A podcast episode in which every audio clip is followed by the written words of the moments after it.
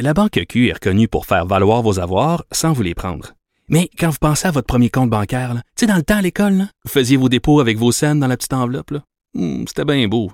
Mais avec le temps, ce vieux compte-là vous a coûté des milliers de dollars en frais, puis vous ne faites pas une scène d'intérêt. Avec la Banque Q, vous obtenez des intérêts élevés et aucun frais sur vos services bancaires courants. Autrement dit, ça fait pas mal plus de scènes dans votre enveloppe, ça. Banque Q. Faites valoir vos avoirs. Visitez banqueq.ca pour en savoir plus. Alors là, Gérald Bott, il dit qu'il n'y a aucune mention de SNC Lavalin dans les textos échangés depuis septembre. C'est comme si tout ça, là, tout ce qui s'est passé, là, ça va rien à voir avec SNC Lavalin.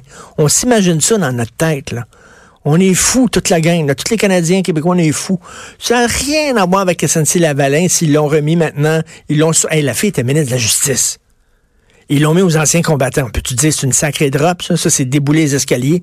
Mais ça n'avait rien, rien, rien à voir avec l'attitude de Mme Wilson-Raybould sur le dossier de SNC-Lavalin.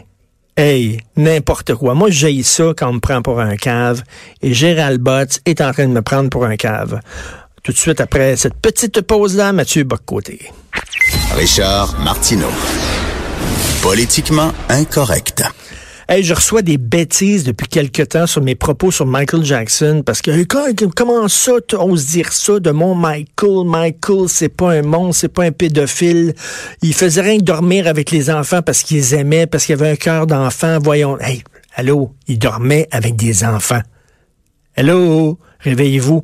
Ben, c'est incroyable à quel point on est prêt à pardonner n'importe quoi à nos vedettes. Ce sont comme la nouvelle aristocratie des demi-dieux. On va en parler avec Mathieu Boccoté, euh, chroniqueur Journal de Montréal, qui a écrit justement un texte qui s'intitule Peut-on encore écouter la musique de Michael Jackson? Salut Mathieu Bock.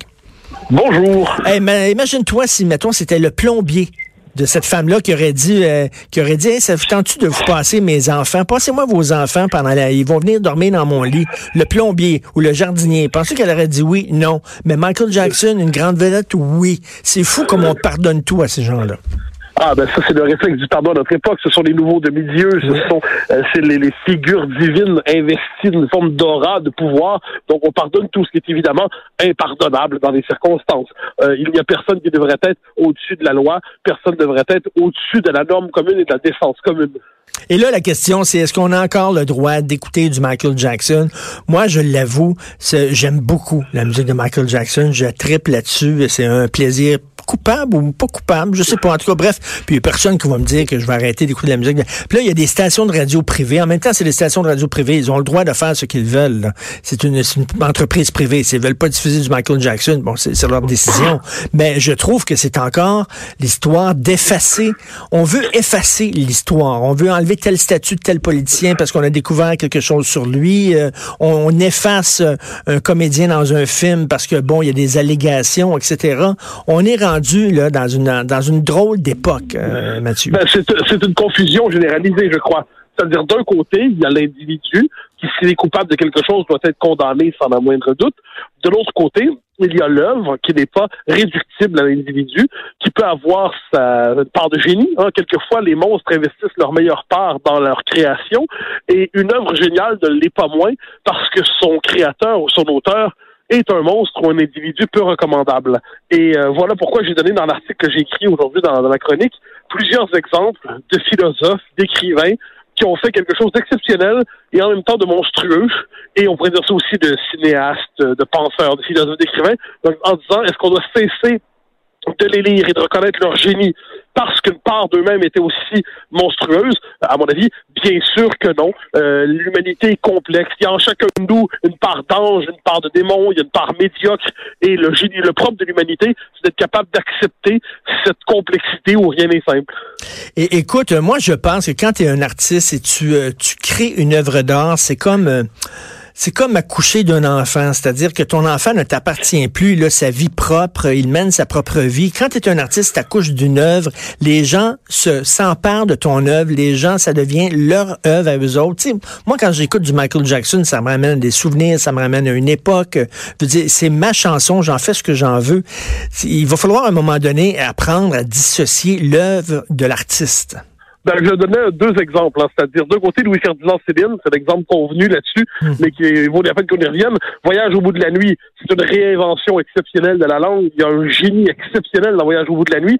Et en même temps, il y a bagatelle pour un massacre et euh, quelques autres titres, des pamphlets de Céline, où il y a un, appel au meurtre des Juifs. Donc, l'antisémitisme délirant et maniaque. Je donne l'exemple d'Heidegger, philosophe euh, incompréhensible selon plusieurs, mais généralement considéré comme un, des grands, sinon le grand philosophe du XXe siècle, qui s'est aussi compromis avec les nazis. Et on, on découvre aujourd'hui à quel point l'antisémitisme pénétrait en profondeur une partie de sa pensée. Est-ce que ça en fait un moins grand philosophe? Non, mais ça nous oblige à lire en acceptant que ceux qu'on lit ne sont pas, euh, comme je dis, anges ou démons, ou quelquefois même ils peuvent être démons, disons ça comme ça. Euh, c'est terrible, la part dominante de leur être est mauvaise, mais ils ont été capables d'extraire de tout cela une œuvre qui mérite qu'on s'y attarde. C'est l'humanité dans sa complexité infinie. C'est ça, mais on veut plus de complexité. On veut, on veut des gens simples, soit tout bon, soit tout, euh, tout mauvais, alors que l'humanité se situe quelque part entre les deux. Je vais rajouter un exemple aux exemples que tu as donnés, Mathieu Bock. Moi, j'ai étudié en cinéma à l'Université Concordia et une des grandes cinéastes au monde, je m'excuse, mais c'est Leni Riefenstahl. C'est une très grande réalisatrice qui faisait des films de propagande pour Hitler. Je veux dire, ces films, ces films au point de vue... le triomphe de la volonté. Exactement. Au point de vue du contenu, c'est absolument nauséabond, c'est abject, c'est dégueulasse mais écoute, la façon dont on réalisait ses films, elle était une artiste avec un grand A. Oui, oui, puis on pourra donner un exemple plus contemporain qui touche moins au, euh, au drame de l'histoire du 20e siècle, Woody Allen. Bon, c'est complexe, Woody Allen. Qu'est-ce qu'il y a de vrai, qu'est-ce qu'il y a de faux dans, ce qu'on lui reproche? C'est compliqué. Puis Woody Allen, plus encore, il a plongé dans ses névroses, ses propres névroses à lui, sexuelles, affectives, pour bâtir une œuvre, euh, cinématographique absolument exceptionnelle. Est-ce qu'on doit désormais déprogrammer Woody Allen à cause de ça? Et est-ce qu'on doit s'interdire de regarder House of Cards? Parce que Kevin Spacey, euh, dans les circonstances, semblait un individu qui était bien moins recommandable qu'on le croyait? Donc, on peut multiplier ces exemples-là. Et le problème, c'est qu'aujourd'hui, une forme de désir de pureté, de transparence, nous amène à vouloir effacer du portrait tout ce qui nous déplaît. Or, si tel est le cas, eh bien, un jour, il n'y aura plus de statues, il n'y aura plus de romans, il n'y aura plus d'essais, il n'y aura plus de monuments, il n'y aura plus rien. Euh, parce que s'il y a des très grands monstres et des tout petits monstres, très rares sont les individus immaculés c'est quand même un problème. Exactement. Et écoute, j'adore Rome. Moi, je suis allé à quelques reprises à Rome. C'est une de mes villes préférées. Et ça m'avait beaucoup frappé. Dans certains quartiers à Rome, tu as sur certains édifices des bas-reliefs à l'effigie de Mussolini, OK?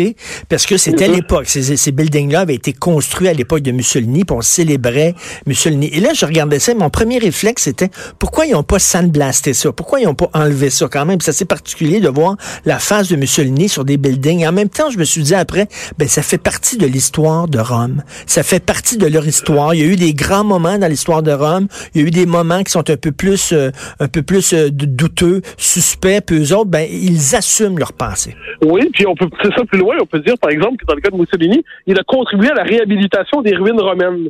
Donc, est-ce qu'on devrait ruiner à nouveau des ruines parce que c'est pas le bon gars qui a contribué à leur restauration? Alors évidemment, euh, il faut le dire, dans le cas de Mussolini, personnage euh, horrible du 20e siècle, sans le moindre doute, on n'a pas envie de faire un bilan nuancé de son œuvre, disons ça comme ça. Le fascisme était une catastrophe humaine, euh, humaine une catastrophe morale de l'histoire humaine. Et pourtant, on ne peut pas effacer son passage. S'il y a des œuvres qui, qui, sont la manière d'une trace du passé, on ne va pas effacer toutes les traces du passé qui nous déplaise, tout comme aux États-Unis, on ne peut pas effacer toutes les statues des leaders confédérés qui ont été érigés souvent sous le signe de la réconciliation du pays.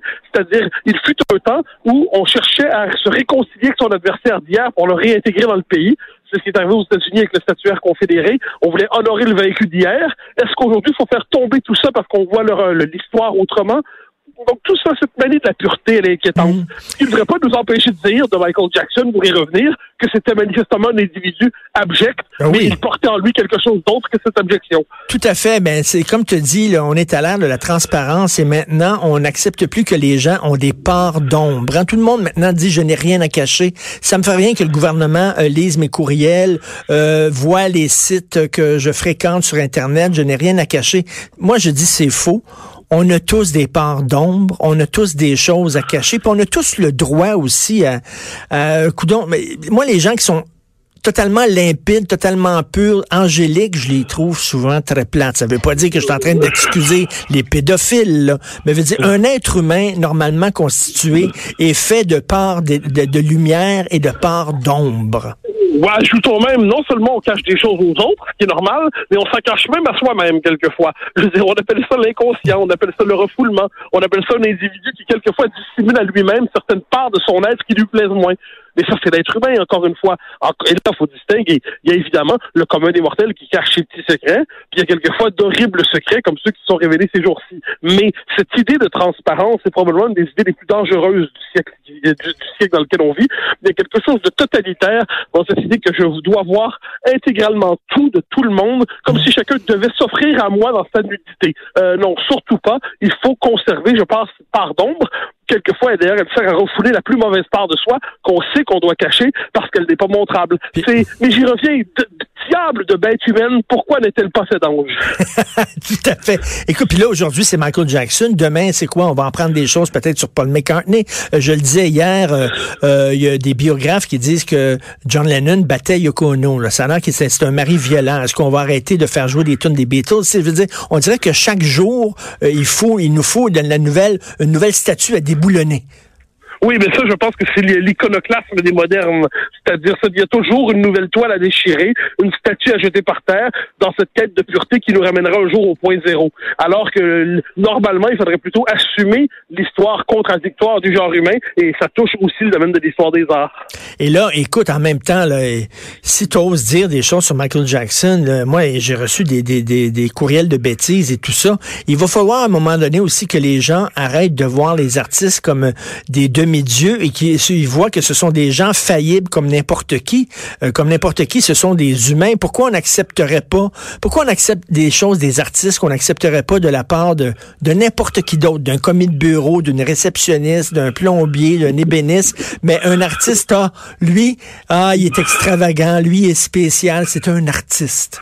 Oui, puis je note par ailleurs des gens qui disent, qui écrivent, je l'ai vu ces jours-ci, ah, tout ça est faux, tout ça est mensonger, mon Michael à moi était parfait. Et là, on a envie de dire aux gens, attachez-vous à d'autres choses que des idoles entretenues par le système du divertissement mondialisé. Attachez-vous à vos proches, attachez-vous à une œuvre, mais cessez de croire que vous avez besoin d'aimer des demi-dieux pour exister. Mais euh, vous pouvez aimer sa musique sans croire que c'était un ange. Est-ce que ça, est-ce que ça se peut que l'homme a besoin de croire?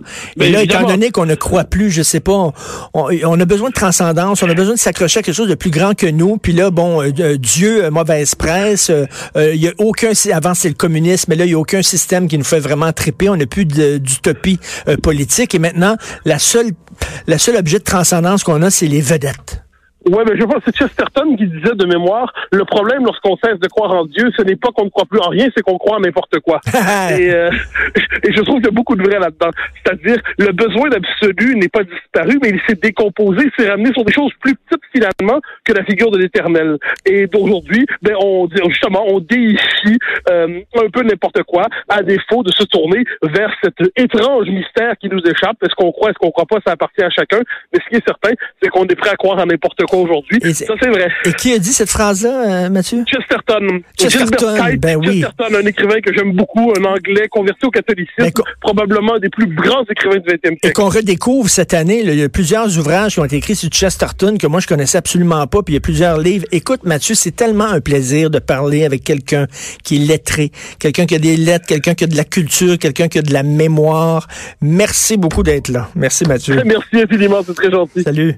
Mathieu Bock, côté alors, son texte s'intitule Peut-on encore écouter la musique de Michael Jackson? Est-ce que, Hugo, on s'en va tantôt à la pause? Là, c'est Gerald Bott qui continue. Euh, écoute, elle a refusé le ministère des Affaires autochtones. Je sais pas ce qu'il est, mais en tout cas, il a l'air vraiment à minimiser ça en disant ça n'a rien à voir avec SNC Lavalin. Et je le répète, j'aime pas ça, moi.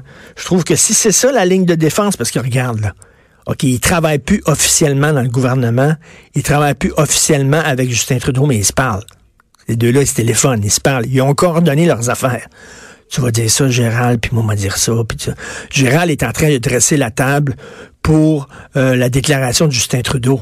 Puis si c'est vers ça que s'en va Justin Trudeau, là, en disant, là, ça n'a rien à voir avec SNC Lavalin, ce qui s'est passé avec la ministre de la Justice, trouve pas ça fort. Ça m'impressionne pas. On s'en va tout de suite à la pause. Vous écoutez Politiquement Incorrect. Politiquement Incorrect. De 10 à 11.